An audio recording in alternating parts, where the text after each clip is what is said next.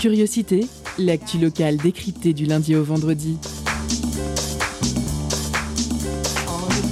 Pendant une heure, la rédaction de Prune écoute et questionne les acteurs du territoire.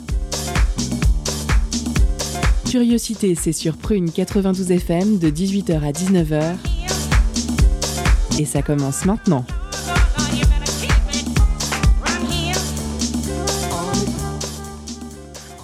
Bonsoir chères auditrices et auditeurs, vous êtes sur Prune 92 FM, il est 18h et c'est l'heure de Curiosité, votre quotidienne d'actualité locale. Je suis Salomé et avec moi ce soir notre intervieweuse Perrine. Bonsoir Salomé. Bonsoir Perrine, notre intervieweuse Ayane. Bonsoir. Bonsoir Ayane, notre chroniqueur Anthony. Bonsoir. Bonsoir Anthony et notre réalisatrice Mylan. Bonsoir à toutes et à tous. Bonsoir Mylan. Alors, au sommaire de l'émission ce soir, en première partie, nous parlerons de l'association France-Palestine, AFPS, et notamment de leurs actions en partenariat avec la commune de la Chapelle-sur-Erdre. Pour en discuter, nous recevons Pierre Leparoux de l'AFPS et Éric Nozet, en charge des relations internationales à la Chapelle-sur-Erdre et ce sera une interview de Perrine. Dans un second temps, focus sur le collectif mineur non accompagné MNA 44 avec Mathieu Kinette, coordinateur du programme. Nous parlerons notamment de leur dernière mobilisation qui a eu lieu le samedi 27 novembre pour alerter sur l'absence de solution d'hébergement et ce sera une interview d'Ayane. Euh, ce soir, nous avons aussi une chronique, la chronique d'Anthony, qui est aujourd'hui euh, un tuto pour apprendre à survivre en période hivernale. À 18h30, comme d'habitude, nous avons notre pause cadeau, qui ce soir vous fait gagner des places pour le concert de Ichon ce jeudi 9 novembre à la Soufflerie. Mais avant de commencer ce beau programme, que s'est-il passé d'insolite dans le monde ces derniers temps? Vu le mois de l'année, cette semaine, nous avons des actualités très hivernales, voire dans le thème de Noël, mais pas que. On commence avec des saisonniers dans les Pyrénées-Orientales qui ont voulu décorer leur chalet avec un télésiège. Et c'est vrai que ça peut éventuellement faire office de canapé, pourquoi pas. Les faits se sont déroulés en novembre, donc avant l'ouverture des pistes. Les saisonniers n'ont eu qu'à dévisser le télésiège et à l'embarquer dans leur voiture en pensant que ça passerait crème. Malheureusement pour la déco du salon, non. Ils ont bien entendu rendre euh, le matériel, mais ça ouvre des perspectives pourquoi pas installer un tire-fesse dans sa maison pour monter les escaliers. Toujours dans le thème hiver, ces derniers jours, de nombreuses tempêtes de neige ont bloqué certains Européens dans différents lieux. Au Danemark, une trentaine de personnes s'est retrouvée bloquée dans un Ikea. Et là, j'ai tendance à penser qu'il n'y a pas mieux comme endroit pour être bloqué, car il y a littéralement tout chez Ikea quand même. Hein. On ne va pas se mentir, on a tous eu envie à un moment de transposer un coin du magasin directement chez nous. Euh, le directeur de l'établissement a précisé que la soirée avait été très agréable. Petite collation, suivie d'une soirée foot. Tout le monde a ensuite eu droit à un lit confortable hein, dans l'espace literie, forcément. L'occasion de tester aussi, si jamais vous avez envie d'acheter, un matelas. Euh, petit déjeuner offert le lendemain matin. C'est limite si les gens n'étaient pas prêts à recommencer direct. Quoi. Ça donne presque envie. Dans un autre style, une tempête de neige a bloqué durant trois jours et trois nuits 60 personnes venues assister à un concert dans un pub au nord de l'Angleterre. Et encore une fois, ça avait l'air d'être super. Euh, les clients ont pu assister à non pas un, mais plusieurs concerts du groupe de musique qui étaient bloqués avec eux, forcément. Ils ont fait des soirées jeux, des buffets chauds, ils ont chanté, dansé, fait des karaokés et même aidé les propriétaires à décorer le pub pour Noël. Franchement, ça donne envie d'être bloqué à cause de la neige, quoi.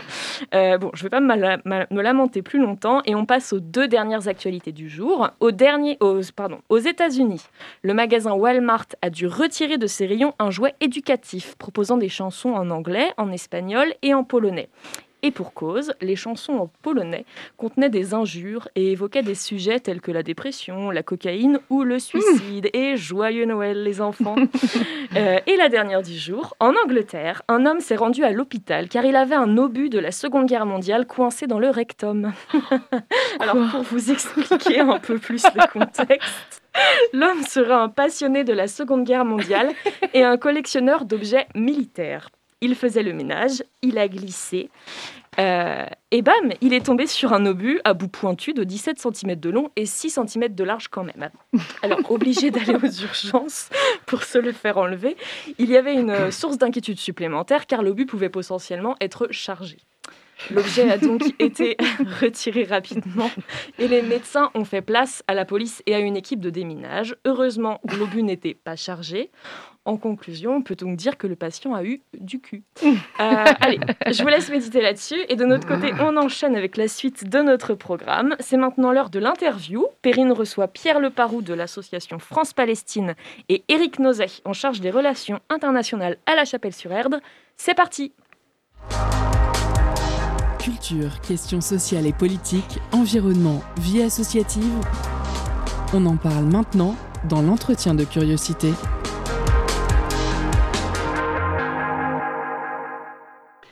La FPS que nous recevons ce soir sur Prune n'est pas l'attestation de formation au premier secours, brevet de secourisme que j'ai passé à la fac avec les pompiers dans les années 2000. Quoique, on n'en est pas si loin, puisqu'il y a bien ici non-assistance à personne en danger. La FPS est l'association France-Palestine Solidarité. Elle rassemble des personnes attachées aux droits des peuples à disposer d'eux-mêmes et à la défense des droits humains. Elle a pour vocation le soutien au peuple palestinien, notamment dans sa lutte pour la réalisation de ses droits nationaux.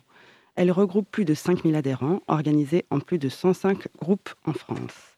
Elle est née en 2001 de la fusion de l'association médicale franco-palestinienne et de l'association France-Palestine. Nous recevons ce soir un membre de la FPS de Loire-Atlantique ainsi qu'un élu de la Chapelle-sur-Erdre. Bonsoir Pierre Leparoux et Éric Nozet. Bonsoir. Bonsoir. Pierre Leparoux, vous êtes membre de la FPS 44. Éric Nozet, vous êtes au sein de l'équipe municipale de la Chapelle-sur-Erdre, chargé des relations internationales. Lorsque l'on m'a demandé si je souhaitais faire une interview autour de l'association France-Palestine, j'ai tout de suite été enthousiasmée, mais quelques secondes plus tard, euh, j'ai été prise de petits tremblements. Le conflit israélo-palestinien, comme on l'appelle, c'est un peu le conflit qui nous accompagne depuis qu'on est né. C'est un thème majeur des 20e et 21e siècles et nous n'aurons naturellement pas assez de 20 minutes pour le décortiquer. Alors bien sûr, le but ultime serait que l'on ait la joie d'en vivre l'issue de notre vivant, mais ce qui nous intéressera ce soir, car nous n'allons pas faire de débat politique, ce sont les actions que la FPS 44 met en place, et notamment à La Chapelle-sur-Erdre, commune de 20 000 habitants située au nord de Nantes. On ne peut tout d'abord échapper à un petit condensé d'histoire pour euh, recontextualiser tout ça. Je me permets de le faire, sauf si l'un d'entre vous euh, souhaite le faire. Allez-y Vous êtes bien documenté. Sur le site de la FPS 44, car il est bien fait, il y a une page intitulée Israël-Palestine, une page pour mieux comprendre, sur laquelle on voit une carte évoluer au fil du temps, coloriée en vert pour la Palestine, en blanc pour Israël. En 1946, un territoire quasiment entièrement en vert. Le 29 novembre 1947, 56% du territoire devient blanc. C'est la création de l'État juif grâce au plan de partition de la Palestine par l'ONU. En 1948, proclamation de l'État d'Israël par David Ben Gurion, Premier ministre de l'époque, c'est plus des deux tiers qui sont blancs. Et depuis 1967, le blanc n'a eu de cesse de grappiller davantage sur le vert et on voit apparaître une toute petite bande de vert sur la côte autour de la ville de Gaza, et des morcellements au sud-est de Jérusalem et au nord de Ramallah, appelés Cisjordanie. C'est la colonisation israélienne de ces fameux territoires occupés, soit aujourd'hui 54 ans d'occupation. Le 29 novembre dernier, c'était la journée internationale de solidarité avec le peuple palestinien. À quel 29 novembre fait-elle référence, Pierre Le Paron ben, Elle fait référence précisément au 29 novembre, qui est la date du vote à l'ONU du partage de la Palestine Alors, ce partage euh, était prévu de façon à, obtenir deux États, un État juif et un État arabe. Euh, à noter que ça s'est fait euh, sans consulter les habitants de ce pays, ce qui est contradictoire avec la charte de l'ONU, puisque l'ONU décidait cette partition sans consulter les habitants, alors que dans sa charte, est euh, l'ONU est, est, favorable à l'autodétermination des peuples. donc déjà, il y a, un problème. Quoi. Et En plus, c'est pas 50-50, c'est pas 50, 56-44. Voilà, mais enfin, euh, d'autant que la population de l'époque, c'était euh, deux tiers de Palestiniens arabes et un tiers de, Juifs. Donc c'est un partage tout à fait inégal. Et puis, on comprend bien que les, les Palestiniens, à ce moment-là, n'aient pas aient refusé ce partage-là. Alors justement, pourquoi c'est ça qui me, qui me questionne, c'est pourquoi on, a choisi cette date du 29 novembre pour déterminer la journée internationale de solidarité avec le peuple palestinien. Moi, j'ai vu que le 29 novembre, c'était aussi ça pouvait être une autre référence, c'est-à-dire en 2012, lorsque l'État de Palestine est reconnu comme État observateur non membre de l'ONU. oui, c'est un peu une avancée. C'est une autre date, mais non, la, date euh, traditionnelle du 29 novembre, c'est cette date euh, qui correspond au, point de départ de ce que les Palestiniens appellent la Nakba. La Nakba, c'est la catastrophe euh, en arabe, puisque c'est le moment où ils vont, deux tiers d'entre eux, vont être chassés de leur maison, de leur village, et se retrouvent comme réfugiés. Et aujourd'hui, ils sont toujours réfugiés. Ils n'ont pas le droit de revenir chez eux, même, pour, même en visite. Israël leur interdit le retour sur, euh, sur le lieu d'où ils ont été chassés. Ils ont perdu leurs biens. Parfois, les villages, même souvent, les villages ont été détruits, rasés, remplacés par des forêts hein, ou, ou, autres. Et donc, euh, cette situation-là est précisément celle que l'on connaît dans le camp de réfugiés de Jenin, qui est l'objet de, de, la solidarité qu'on a euh, avec la commune de la Chapelle-sur-Erdre. Donc ça, on y reviendra, évidemment, on y reviendra dans un deuxième temps. Nous parlerons de la relation qu'il y a entre la Chapelle-sur-Erdre et le camp de Jenin, bien sûr. Vous avez parlé de la Nakba. Donc la Nakba, c'était en 1947, me semble-t-il. 47 et 48. Ça s'est étalé... Euh, au départ, c'est au départ, c'est les, les, Palestiniens sont chassés par les milices juives puisqu'il n'y a pas d'État euh, israélien à l'époque. Donc, ce sont des milices euh, juives qui sont constituées. Et puis, euh, en 40, 48, l'État d'Israël sera proclamé par Ben Gurion. Et à ce moment-là, c'est l'armée de l'État israélien qui va prendre le relais. Et une guerre est déclarée en 48 par les États arabes qui refusent cette situation. Et la guerre va aboutir à la victoire euh, d'Israël avec une armée beaucoup plus préparée, beaucoup mieux équipée, et euh, qui va en profiter pour agrandir son territoire à ce moment-là. Hein. Et c'est là on passe de 56-43 ou quelque chose comme ça, on va passer à 78% euh, du, du, territoire pour... Dès la fin de 1948 Dès la fin de 48. 78%, et ça n'a fait que, continuer. Oui, c'est ça, parce que vous avez parlé de la Nakba en 47, et il me semble qu'il y a la Nakza en 67. Alors, en 67, euh, oui, en 67, c'est une autre, une autre, une autre, date.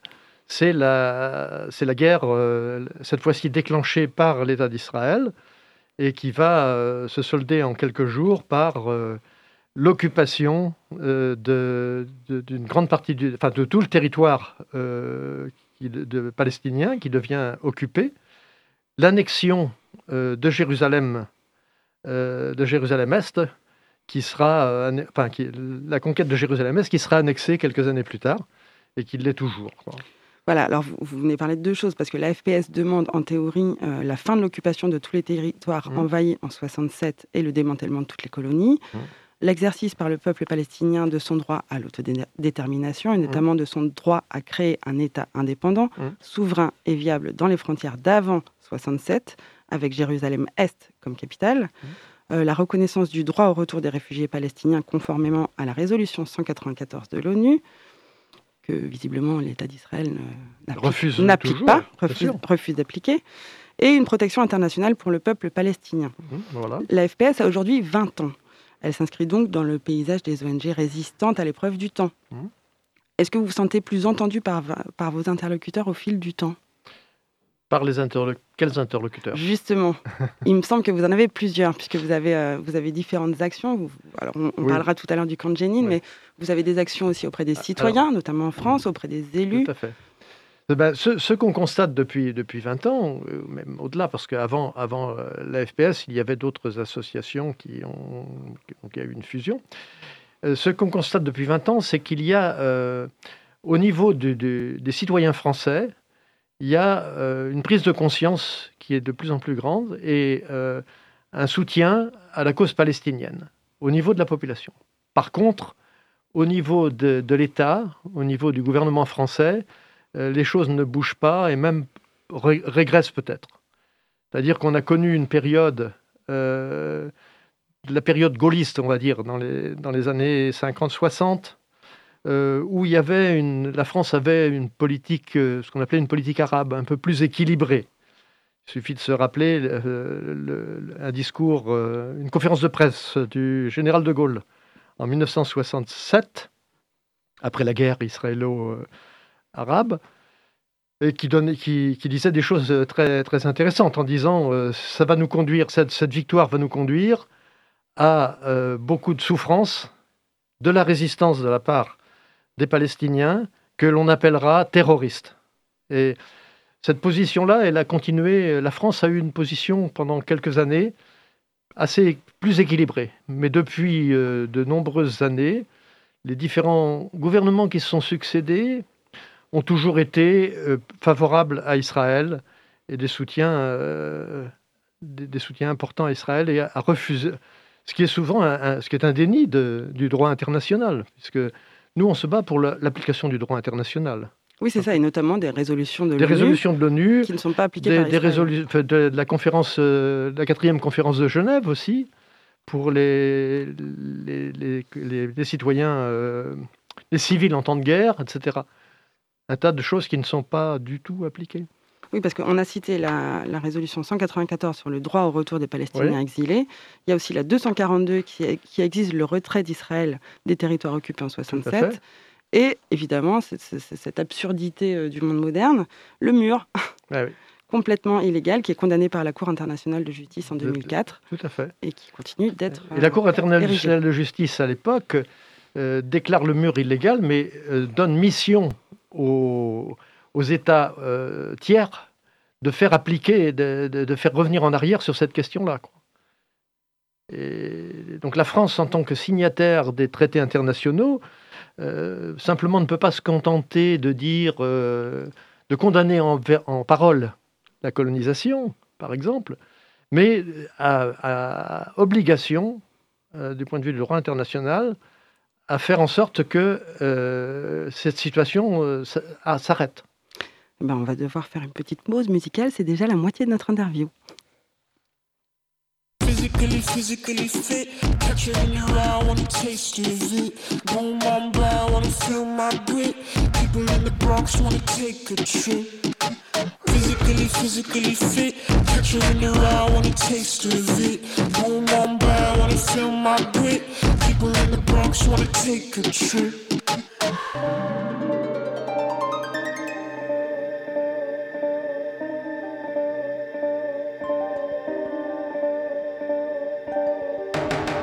know she want no ride from you. Me, I won't feel worry, only one and two. When I see you flying out of Timbuktu, chucking all the money from the tree I grew. I know she tear these eyes from you. Caught me in the middle of the ball I threw. If you want me bowing to the glass I do, I could melt the colors if you stain on you. Time up around me, crystal calibrates around me. Nice so nice so naughty.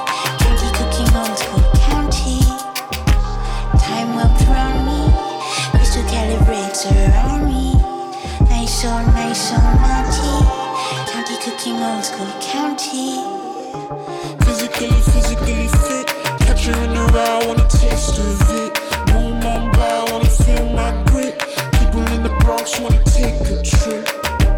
Rocket on a compact disc. Pussy in a pocket full of cold and push. Yeah, yeah, home want my kiss. Dig up, dig out,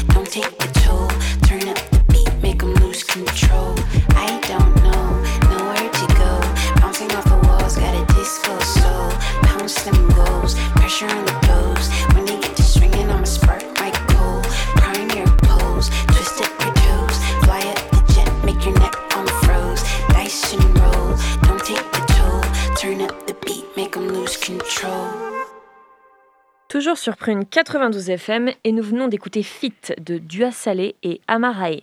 Et tout de suite, nous retrouvons nos invités Pierre Leparoux et Éric Nozet. Voilà la deuxième partie de notre entretien avec donc Pierre Leparoux, membre de l'association France-Palestine Solidarité 44, et Éric Nozet, que nous n'avons pas encore entendu pendant la première partie, mais nous allons l'entendre maintenant, puisqu'il est chargé des relations internationales à la Chapelle-sur-Erdre. En 2017, la Chapelle-sur-Erdre a signé un protocole d'amitié avec le camp palestinien de Jenin. Le 25 novembre dernier, c'était l'inauguration d'une clé en fer forgé placée sur un rond-point de la ville, clé dédiée au camp de Jenin. La Chapelle-sur-Erdre est déjà jumelée avec les villes de Bishawa en Pologne et Yanka en Roumanie.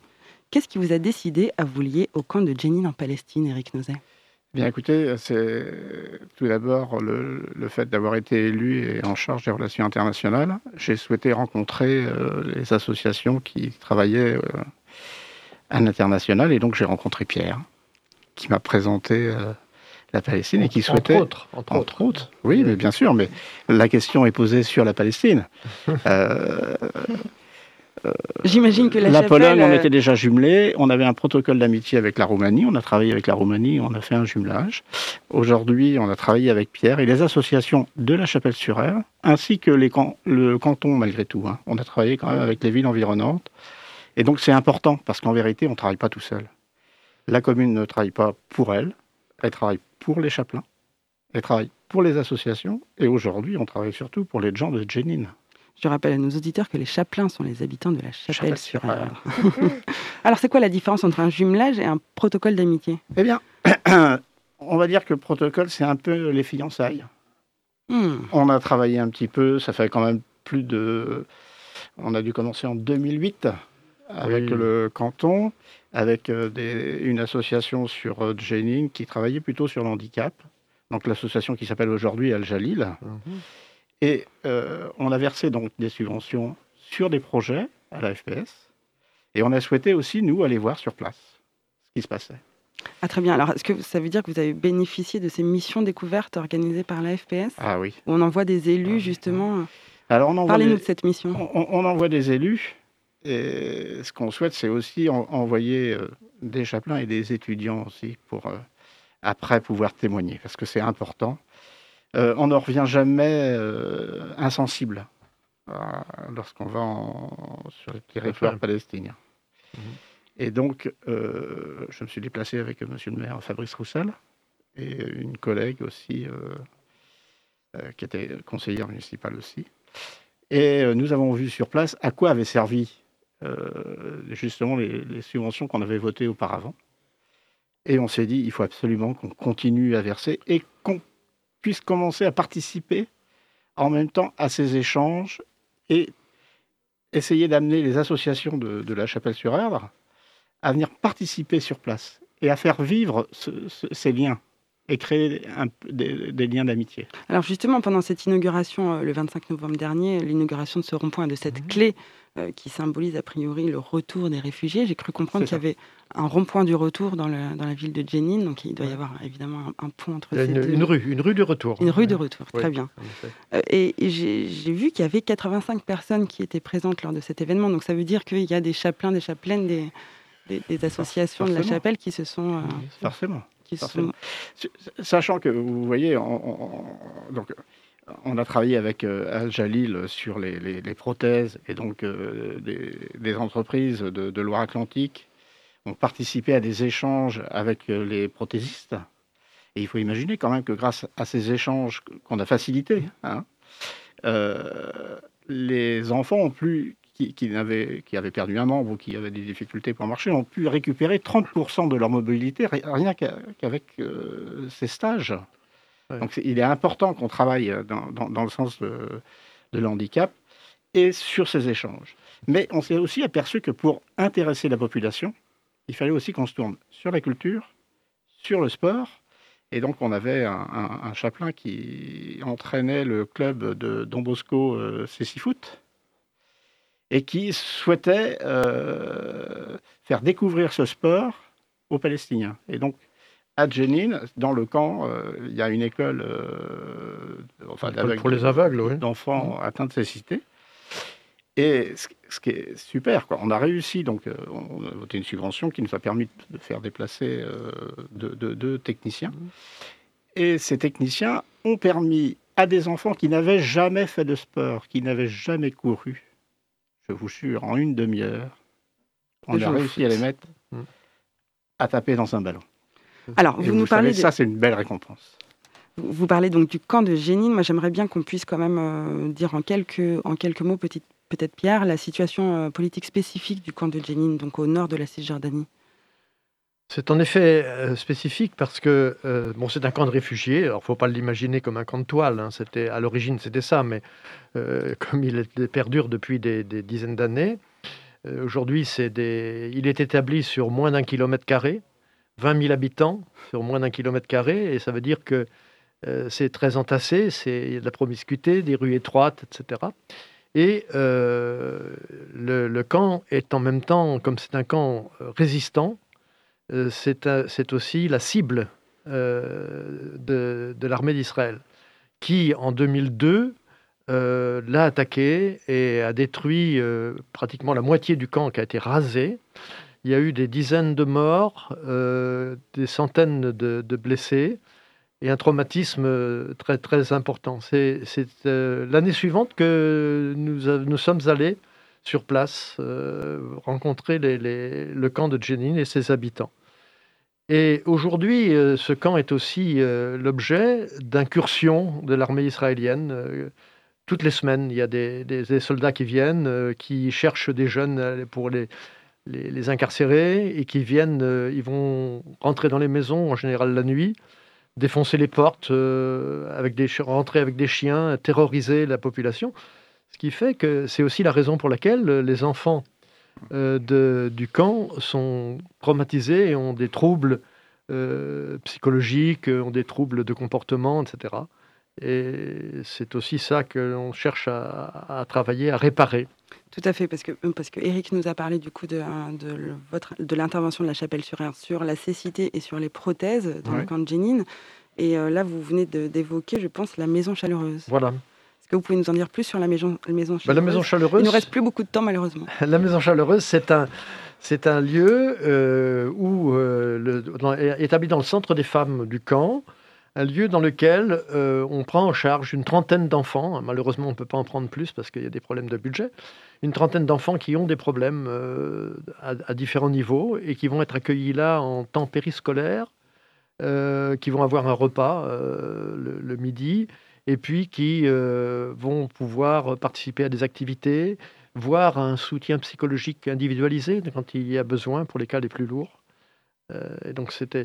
Alors c'est aussi le fait que Eric évoquait euh, le, fait notre association est assez importante. Elle, que, on a une cinquantaine d'adhérents sur le canton de la Chapelle-sur-Erdre, sur les 300 adhérents du département.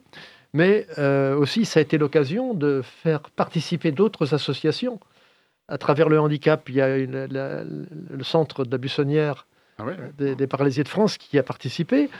Il y a eu, il y a eu aussi le groupe euh, folklorique Ragvaz, de, danse bretonne qui a pu aller en Palestine. Et c'est et quand même, je rajoute une équipe de foot féminine de la CC et du canton. Du canton. Et donc, c'est aussi ce lien-là qui est, qui est important parce que faire connaître la situation. Bon, apporter un soutien, c'est aussi un travail un peu, on va dire, humanitaire et qui est important pour permettre aux Palestiniens de rester debout, de pouvoir tenir. Mais aussi, euh, on a un travail politique à faire, c'est-à-dire de faire comprendre, politique au sens euh, large et non partisan.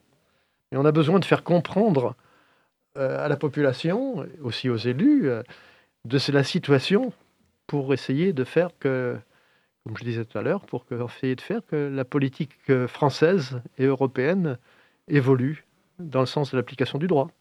Donc c'est à la fois cette, euh, cette, relation que la FPS entretient avec la Chapelle-sur-Erdre, c'est un échange à, double sens, c'est-à-dire que... Euh, un tissé croisé. Voilà, et vous, vous, allez pouvoir vous faire un petit peu la voix aussi des associations auprès des échelons supérieurs, notamment de l'État en tant que commune. Ben, on, on, écrit, on signe des, des textes hein, qui vont dans ce sens-là. Hein, On a écrit au président de la République, justement, pour faire reconnaître le droit palestinien.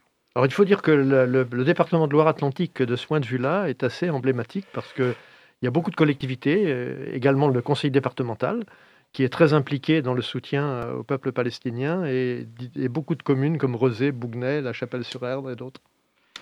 Je vous remercie tous les deux. Est-ce que je peux quand même juste un petit mot Alors en 30 secondes, s'il vous plaît. Eh bien, on a le marché de Noël euh, des associations de solidarité euh, dimanche et samedi à la salle Saint-Michel. Donc je vous invite tous à venir et venir acheter de l'huile palestinienne. Merci beaucoup à vous deux, Pierre Leparot et Eric Merci d'avoir répondu à mes questions sur Prune ce soir. Je rappelle que vous êtes Pierre, membre de l'association France-Palestine Solidarité 44, et que vous, Eric Nozet, êtes chargé des relations internationales dans la commune de La Chapelle-sur-Erdre. L'actu de la FPS 44, mercredi 8 décembre prochain à 20h, chez les Amis de Mai à Saint-Nazaire. Projection débat du documentaire Pas en mon nom, en présence du réalisateur Daniel Kupferstein un film qui se fait l'écho de la voix des personnes d'origine juive contre la politique d'Israël. On n'a pas pu évoquer ce thème, mais allez voir ce film, continuez à lutter pour vos idées et ne vous laissez pas enfermer dans des cases toutes faites. Et merci beaucoup, euh, Perrine, pour, euh, pour cette interview. Euh, alors, avant de passer à la suite, je vous propose d'abord de faire une petite pause musicale. Let's go, baby. Let's go, let's go, baby.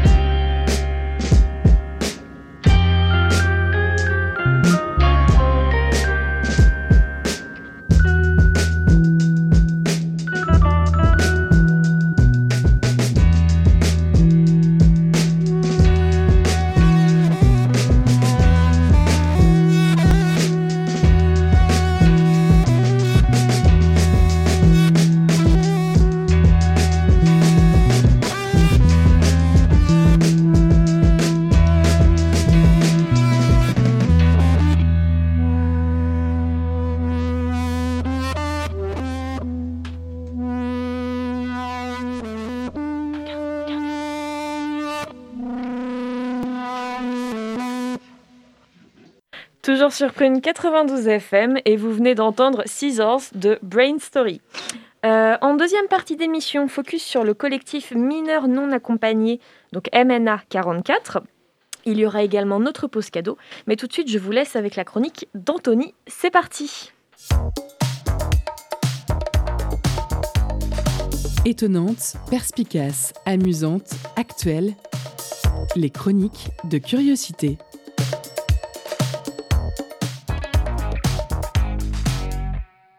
Je déclare ouverte la saison de la dépression hivernale, ce moment de remise en question perpétuelle, entrecoupé d'envie d'hiberner, un peu comme un ours ou comme le cerveau de Marlène Schiappa.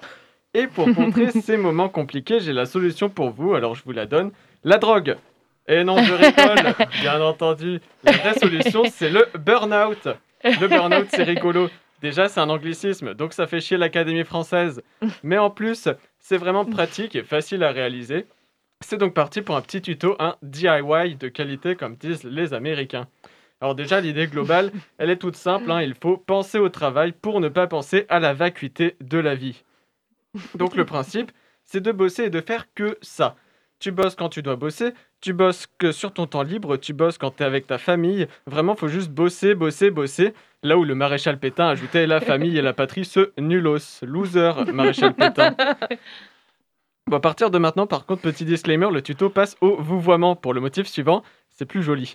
Euh, et donc, quand la situation vous empêche de bosser, ça peut arriver parfois, il faut alors penser à votre travail.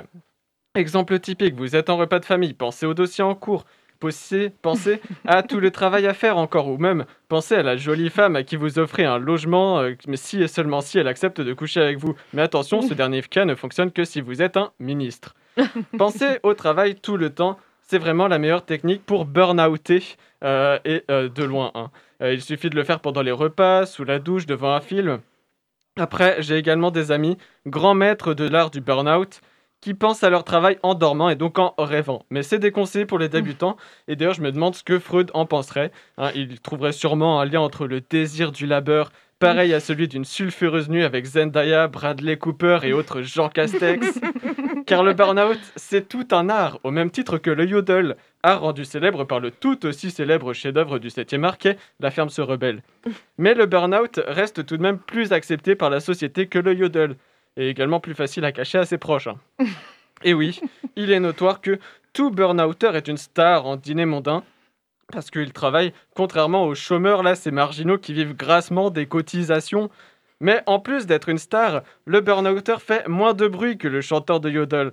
On peut donc être en burn-out dans un appartement sans problème, c'est même un environnement propice. hein. Euh, le burn-out, c'est donc une véritable institution. Mais franchement, moi, c'est pas trop mon truc. Euh, je vous fais le tuto, mais j'aime pas trop ça. Franchement, si je devais choisir entre le burn-out et la discographie d'Elise Moon, bah, je choisirais quand même le burn-out, mais franchement à contre-coeur. Et sinon, euh, moi, comme euh, je déteste suivre les tutos que j'invente lors de mes excès de temps libre, savoir tout le temps, et bah, ma façon de passer l'hiver à moi, c'est de faire de la poésie. On peut donc dire que je suis un poète, oui.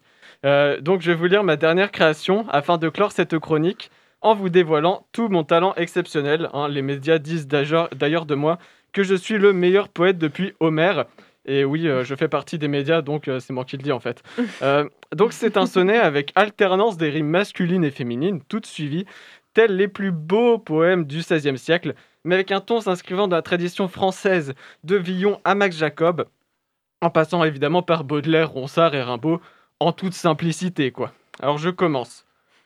Les mots sont prononcés. Bon, ça c'est le titre. Bon, en général, je ne mets pas de titre, mais là j'ai voulu faire les choses avec sérieux et rigueur artistique. Alors voilà, les mots sont prononcés.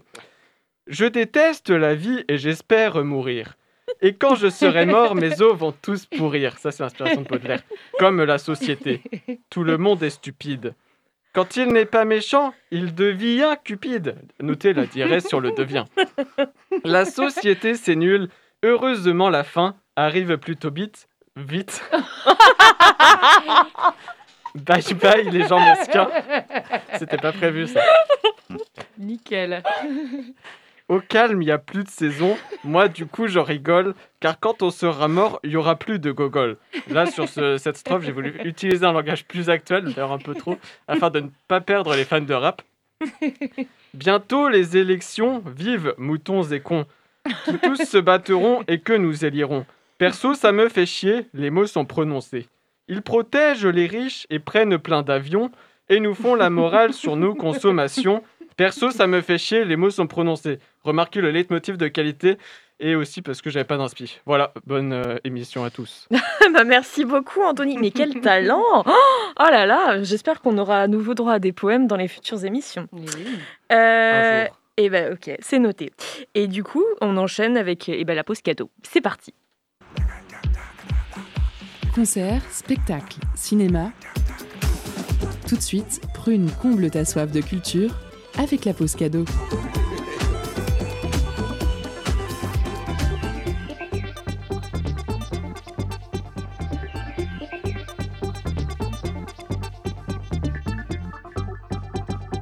Ce soir, Prune nous fait gagner des places pour le concert de Ichon à la Soufflerie ce jeudi 9 décembre à 20h.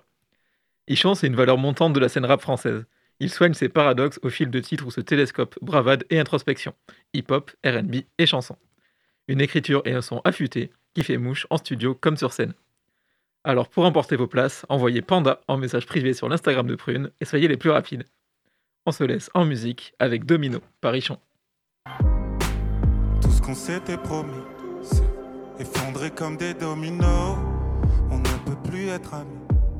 On s'est trompé, on s'est trahi. Tout s'est en allé, effondré comme des dominos. Pour nos mémoires et nos égaux, on dit go. Des problèmes, on en a d'autres. Je parie qu'on ressent la même chose. On mélange nos salives, on mélange nos sentiments. Personne ne sait quand il faudra mettre pause. On en a assez fait, on a nos doses. Je veux pas me mettre ton décès sur le dos. Je passerai l'arme à gauche, une larme coulera sur ma joue droite. Qu'on s'était promis, effondré comme des dominos. On ne peut plus être amis. On s'est trompé, on s'est trahi. Tout s'est en allé, effondré comme des dominos. Pour nos mémoires et nos égaux, on dit go.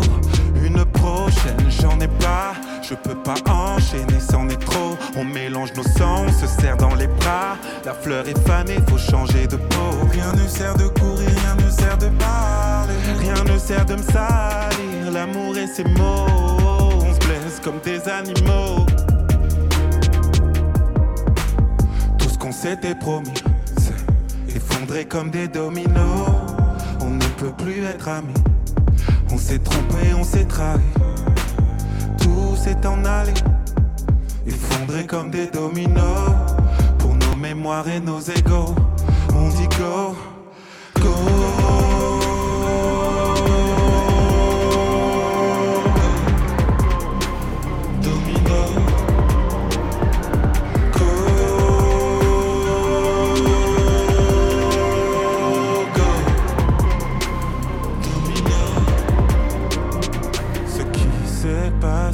ça me suffit. On ne reconstruit pas ce que l'on détruit. 7, 8, 9. Je compte les jours sans toi, 10 jours sans qu'il pleuve. Je me sens revivre. Je vais pas te retenir. Tant pis si je suis seul. Tant pis si j'oublie.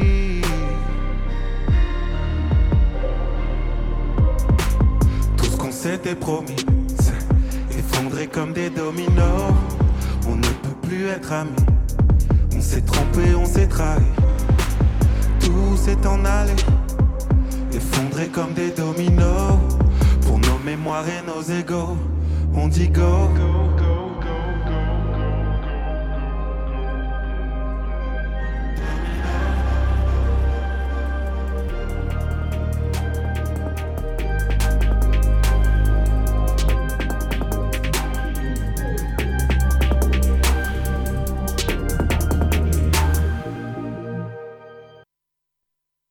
Dans Curiosité sur Prune 92 FM. Et tout de suite, il est l'heure du focus sur le collectif mineur non accompagné MNA 44. Pour en parler, nous recevons Mathieu Kinet, euh, coordinateur de l'association. C'est une interview d'Ayane. C'est parti Focus sur une initiative, un événement, un engagement. C'est le zoom de la rédaction.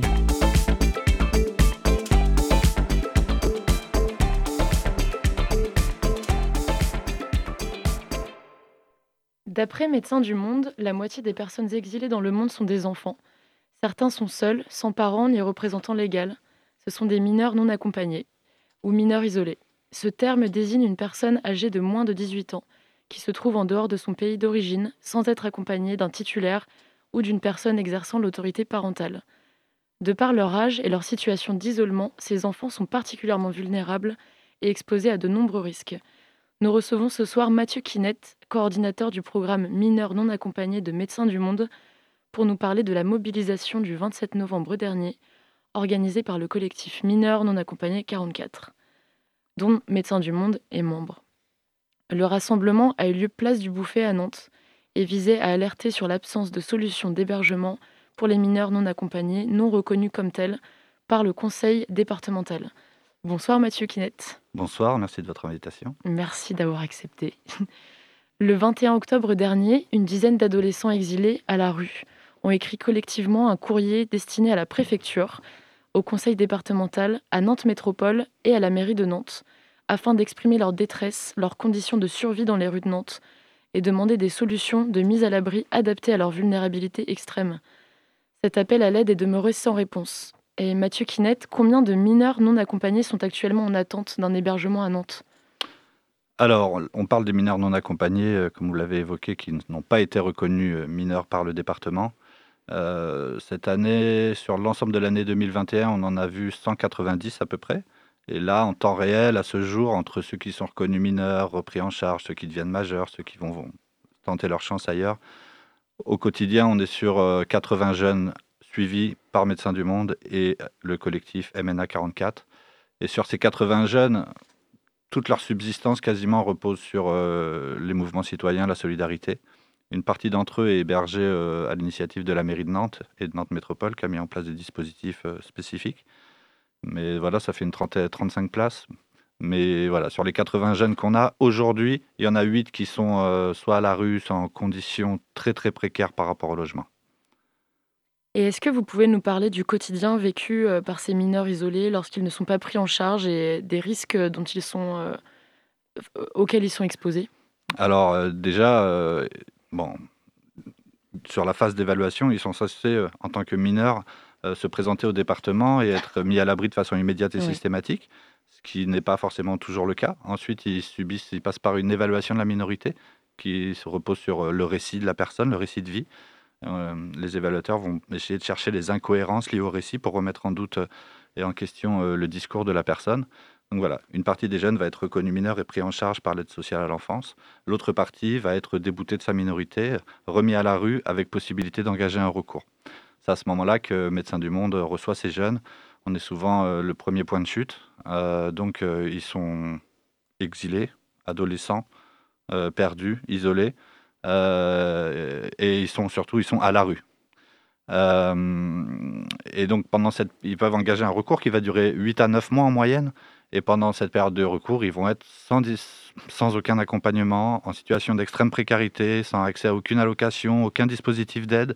Ils ne sont ni mineurs ni majeurs. Ils rentrent dans aucune case. Euh, et donc ils sont en, extrême précarité.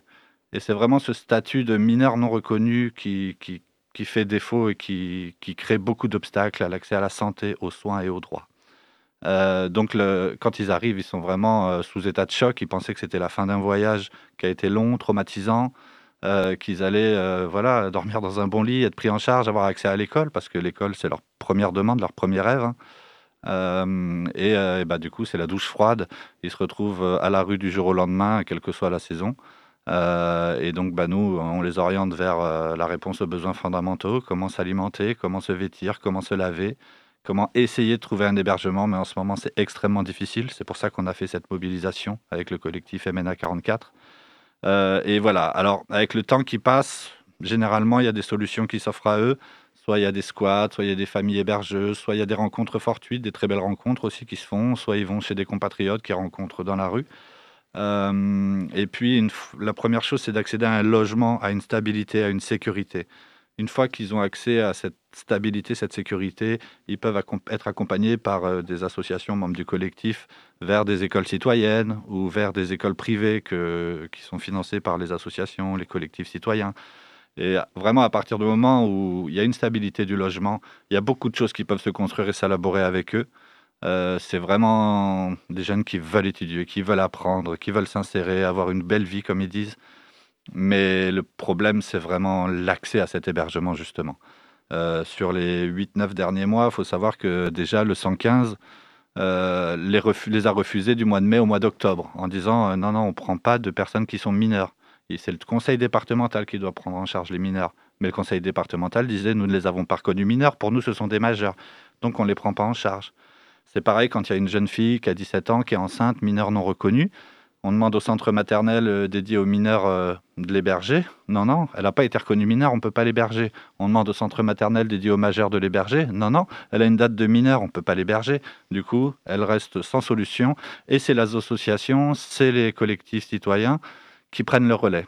Et depuis des années, euh, les associations sont actives euh, vraiment auprès euh, de ces jeunes pour ce qui est, bah, pour Médecins du Monde, l'accès à la santé, aux soins, aux droits, l'hébergement solidaire dans des squats, l'accès à la culture et aux loisirs, euh, l'accès à la scolarisation. Enfin, il y a vraiment un gros maillage associatif.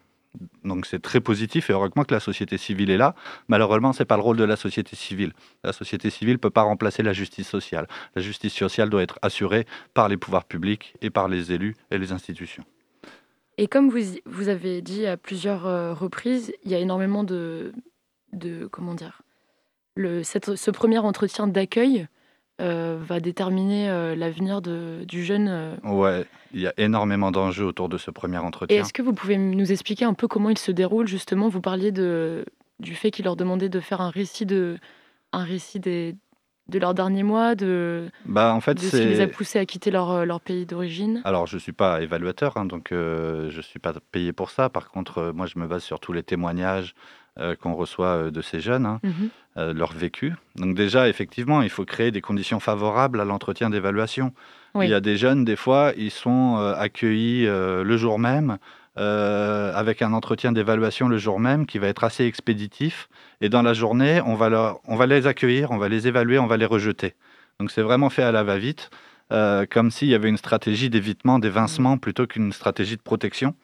Euh, donc voilà, donc déjà, un jeune à qui on ne propose pas une mise à l'abri, à qui on ne propose pas un temps de répit parce qu'ils sont au bout d'un parcours qui a duré des mois et des mois et qui a été éprouvant psychiquement et physiquement. Hein. Donc lui proposer euh, des conditions favorables, faut savoir que les départements sont payés pour chaque jeune évalué pour son hébergement, l'évaluation de ses problèmes de santé et l'évaluation de sa minorité. Or, ces 500 euros, sur ces 500 euros, par exemple, il y a 100 euros qui sont dédiés à la santé, mais tous ne passent pas par une évaluation de leur santé. Donc, il y a des fois où c'est très expéditif. Donc voilà, ça c'est déjà dans quelles conditions ça se fait. Ensuite, euh, l'évaluation de la minorité va se faire de différentes manières. D'abord, par les évaluateurs sont censés recueillir un faisceau d'indices qui va leur permettre de dire, d'estimer si la personne est mineure ou pas mineure. La première chose, c'est euh, l'entretien d'évaluation qui va se baser sur le récit de la personne. T'es né où? T'avais des frères et sœurs? Que faisaient tes parents? T'es allé à l'école jusqu'à quel âge? T'es parti quand? Ça a duré combien de temps? T'es passé par où? Quand est-ce que t'es arrivé en France? T'es allé où? Comment ça s'est passé? Etc. Et ils vont essayer de pointer des incohérences dans le récit. Par exemple, tu dis que t'es parti de chez toi, t'avais 15 ans, que ton voyage il a duré 2 ans, et tu dis que t'as 16 ans alors que tu devrais avoir 17 ans ça va être des choses comme ça. Mais euh, il y a aussi des éléments euh, qui sont basés, euh, qui sont subjectifs et hyper aléatoires, qu'on nous, médecins du monde, on conteste énormément. C'est tout ce qui va être lié à l'apparence physique. Votre attitude, votre comportement ne correspond pas à celui d'une personne mineure. Donc, euh, on va se baser sur euh, l'attitude de la personne pour définir si elle est mineure ou si elle est majeure. Or, quand on a entre 17 et 19 ans, euh, je vous mets au défi de pouvoir deviner comme ça, en plus sur une personne étrangère, quel, est son âge. Donc, nous, ce qu'on souhaite à Médecins du Monde, c'est que l'évaluation de la minorité se base avant tout sur les documents d'état civil de ces jeunes. Et eh oui. Ils en ont ou ils en ont pas. Mhm. Euh, quand ils en ont, euh, ça doit être authentifié par la police aux frontières, qui va dire si c'est valable ou pas valable. Et euh, en dernière instance, si le doute persiste, il est possible de faire un test osseux pour déterminer l'âge, ce sur quoi Médecins du Monde est également vent debout. Toute la communauté scientifique conteste ces tests osseux. Heureusement, en 2021, il n'y en a pas eu, a priori. Voilà. Mais en gros, il y a trois méthodes pour évaluer l'âge d'une personne. Et s'il y a une de ces méthodes qui dit que l'âge n'est pas reconnu, et eh ben, c'est au détriment du jeune. Quoi. Et hum, comment nos auditeurs peuvent vous soutenir euh, dans les, les mois qui viennent? Est-ce que des actions euh, vont être proposées? Est-ce que... Alors la première chose, euh, ce dont les collectifs et les jeunes ont besoin, c'est de logements. S'il y a des personnes qui ont des logements vacants, des privés, des particuliers, des entreprises, même un local qu'on puisse aménager, travailler. On a besoin de leur fournir un toit sur la tête parce que quand ils sont à la rue, ils sont exposés à la violence de la rue. Ils sont exposés aux abus sexuels parce qu'il y a des prédateurs, hein, des gens qui tournent près de la gare, qui les repèrent, qui les invitent chez eux, qui leur payent un portable, qui leur payent des vêtements et qui vont tenter d'abuser d'eux. Euh, ils sont exposés bah, à la prostitution potentiellement et au phénomène d'emprise de personnes qui vont voilà, euh, s'appuyer sur leur vulnérabilité, leur, leur, précarité pour leur proposer des petits business ou leur dire je t'héberge contre telle petite vente de cigarettes ou des choses comme ça. Donc il faut sortir ces jeunes de la rue. Ce sont des adolescents étrangers en immense précarité qui veulent étudier. Il faut les sortir de la rue. Merci beaucoup Pierre Quinette d'avoir accepté notre euh, invitation. Vous êtes coordinateur du programme Mineurs non accompagnés de Médecins du Monde. Et merci beaucoup euh, et bravo pour ce que vous faites. Merci pour votre invitation. Et merci beaucoup à Yann pour cette interview. Et on enchaîne avec une, une petite musique.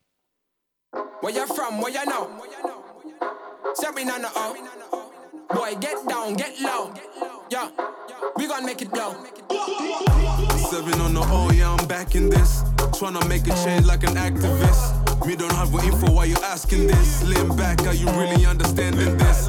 They wanna talk, they can come for me. Girl, keep calling, she want company.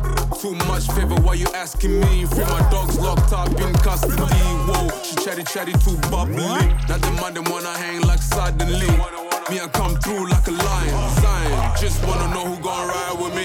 Where you from? Where you know?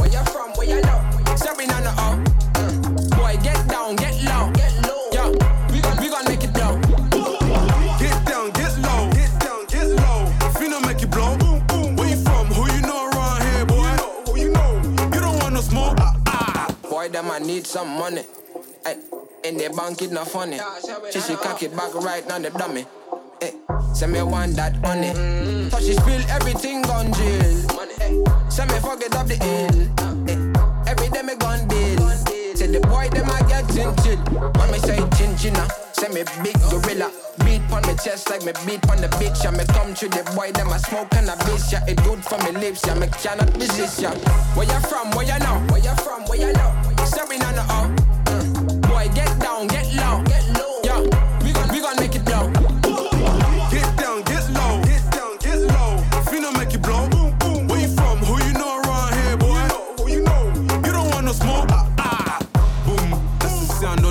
Martin, whoa. So you don't have no business here, no.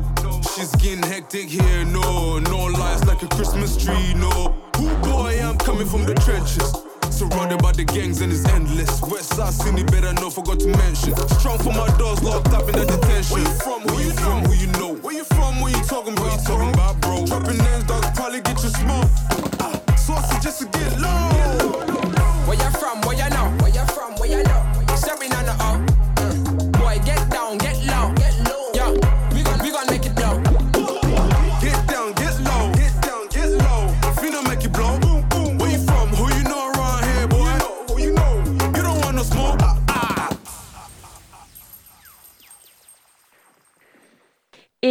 Venez d'écouter Where You From de Big Skis et Goldfang. Et malheureusement, c'est déjà la fin de l'émission.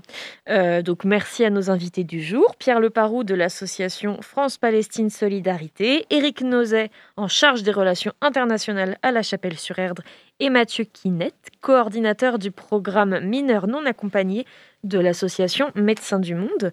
Merci à toute l'équipe, Perrine, Ayane, Anthony et Mylan pour la réalisation de cette émission. Merci à vous, bien sûr. Merci à toi aussi. Merci. merci à vous. Euh, oui, donc merci à vous, bien sûr, chers auditrices et auditeurs. Vous m'avez perturbé hein, euh, de nous avoir écoutés. Vous retrouvez Curiosité dès demain à 18h. Quant à nous, on se retrouve lundi prochain. Pour combler cette attente, vous pouvez réécouter toutes nos émissions en podcast sur notre site www.prune.net. Juste après nous, c'est Money Time. Alors restez sur Prune 92 FM. Et sur ce, moi je vous dis à la prochaine.